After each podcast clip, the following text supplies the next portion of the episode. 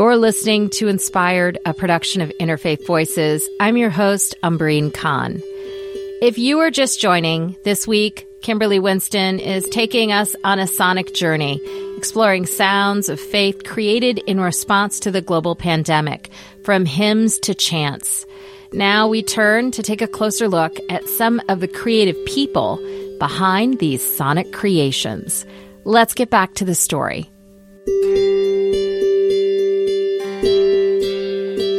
As I was reporting on the music people of faith make in response to COVID 19, a friend sent me a video on YouTube. The description said it was a piece of music based on Psalm 147, and the composer hoped it would comfort the bereaved. I was certainly feeling bereaved, so I clicked play.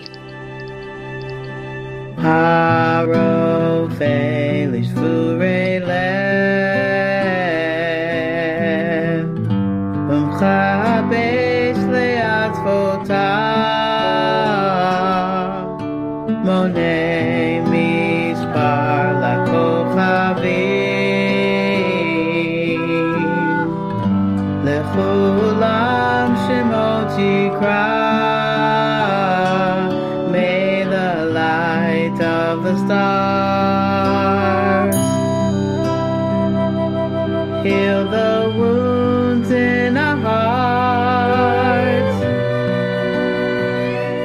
Instantly, I was carried away on the rising music that built from a single cello and a solo voice to include dozens of instruments, scores of singers, and dancers of all body types and sizes. All initially appear alone in the little box on the computer screen, filmed wherever they happen to be sheltering from the pandemic. And then the screen split into a bunch of little boxes, each one framing a single performer but the grid brought them together so that they are singing in harmony, dancing in sync, and playing their instruments in a soaring tapestry of sound.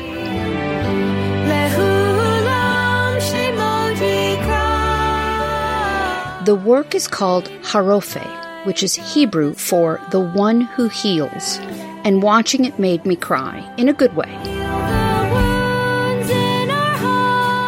It was composed by Solomon Hoffman, who we met earlier in this show, and was choreographed by Keeley Garfield. Hoffman, you may remember, is a rabbinical student in the Jewish Reconstructionist tradition, and Garfield leads her own dance company and is a Zen Buddhist.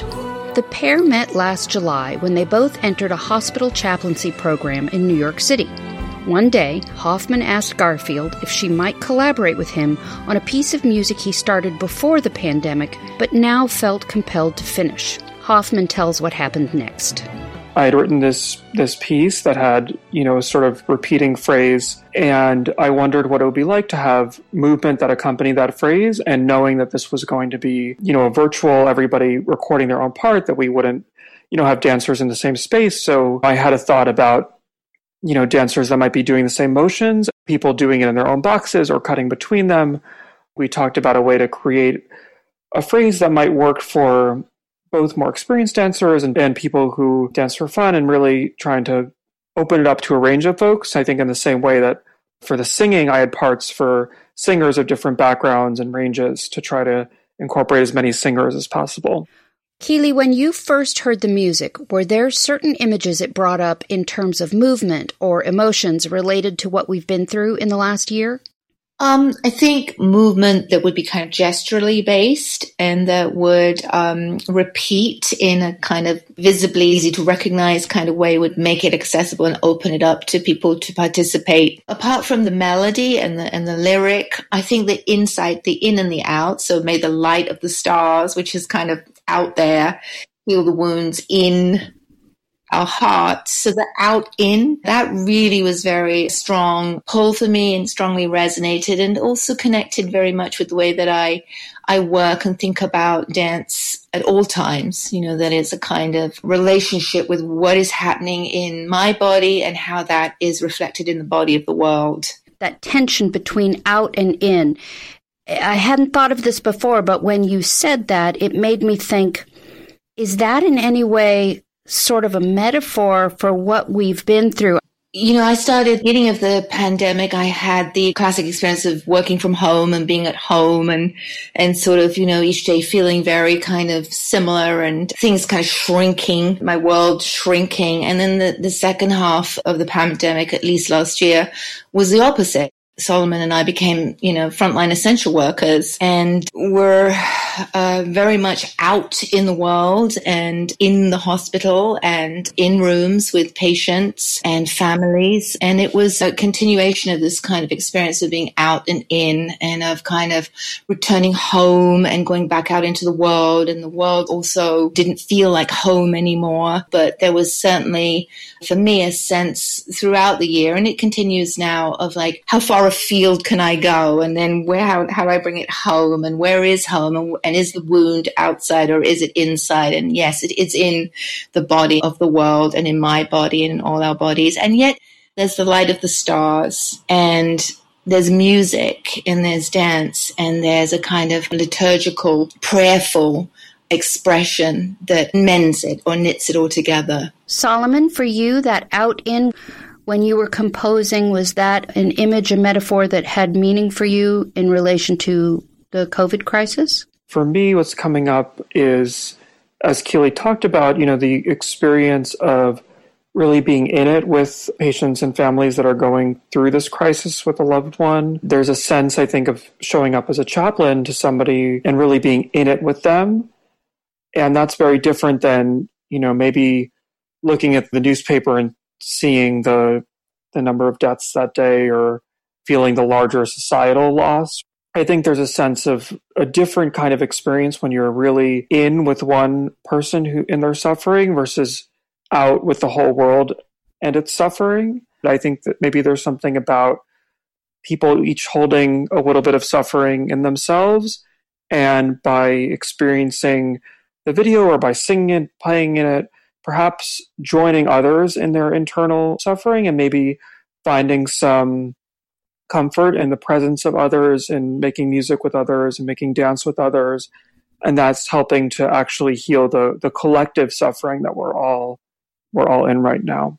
Is there something about music the making of music whether you're singing playing an instrument or dancing to that music is there something about that that can be healing when it is done in reference to a time like we've just had?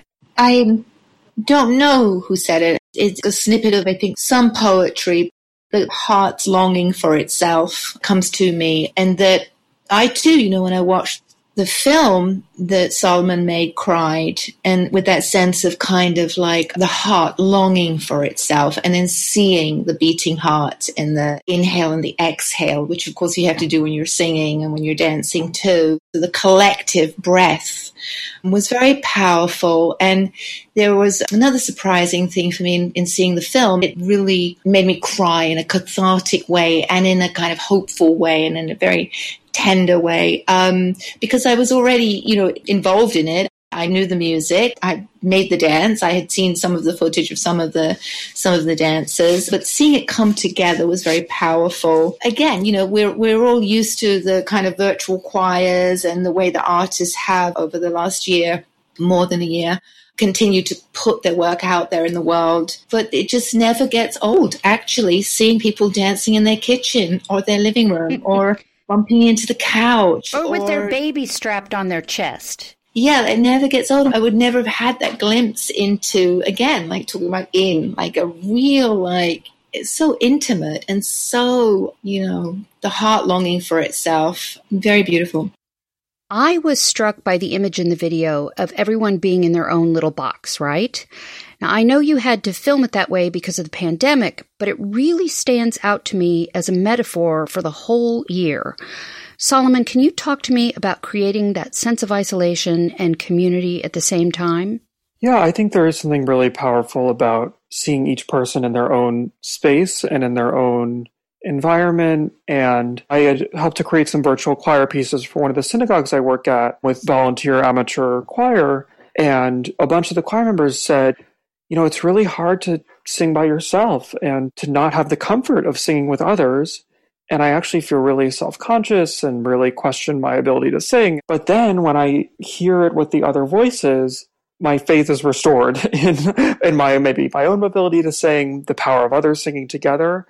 I try to listen to each part as it comes in and just, you know, notice how it sounds, any points that might need to be addressed. But I really enjoy just listening to each line.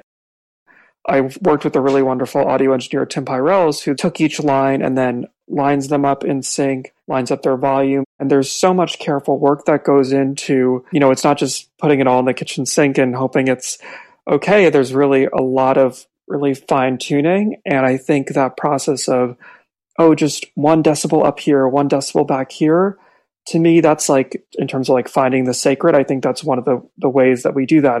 The more we edited and played with it and tried to find the most natural way for these people to fit together, that's really where we found the sacred place. Can you talk to me about how music and dance, how they can help us deal with the grief, deal with the sorrow, and deal with, you know, getting back into the real world? I thought of something I learned back when I first started training to be a chaplain, and my supervisor talked about listening for the music behind the words of what someone was speaking. Someone might say words, but there's really an emotional layer that as a chaplain we try to notice and recognize and help people access. And we try to craft our interventions as chaplains to help people be in touch with that emotional level that's actually maybe below the words. And I think of music a lot like that too, that, that music is something that helps us to express that is beyond language. And I think the the grief from this year is so, you know, overwhelming. I know when I started listening to the first versions, I did feel that something unlocked and I w- was able to to cry a little bit or to notice, oh, I have this feeling that I I've tucked away and hearing this music and hearing the people that made it together, hearing their voices and then seeing the dancers together and seeing the handoff between one dancer, just, just little moments like that. I'm grateful and it's amazing to just see that it's been able to do that for people that feeling of being alone together. I'm thinking of just move the words around a little bit, add a letter, you have all one all one together. Alone together becomes all one together. In the beginning, how does a dancer and choreographer end up being a chaplain? And I, I don't see them as, as so vastly different when I think about things centered in the body. And let's face it, this pandemic is centered in the body. So I think that for me, there's always been this like pull between movement and sound. And at the other end of the spectrum, as a chaplain, maybe attending end of life, there's stillness and silence. But if we think of like those kind of poles, they need each other and they reflect each other and they enlarge each other. It's going to be a while before we really recognize or understand the ways that we've been changed by this experience but it's almost like this kind of deep dive into stillness, into silence, into aloneness. Maybe is the preparation that we've all we all need in order to take a step back into movement and sound, the joy of being together and really, really relishing that.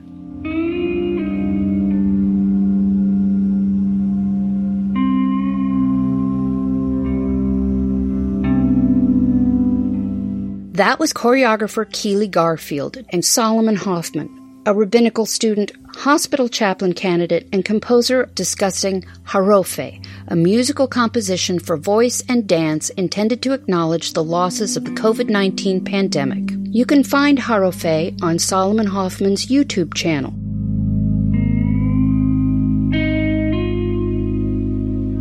Coming up, producer Kimberly Winston continues the story, taking a closer look at how the pandemic has changed religious practices and some of our assumptions about what rituals look like.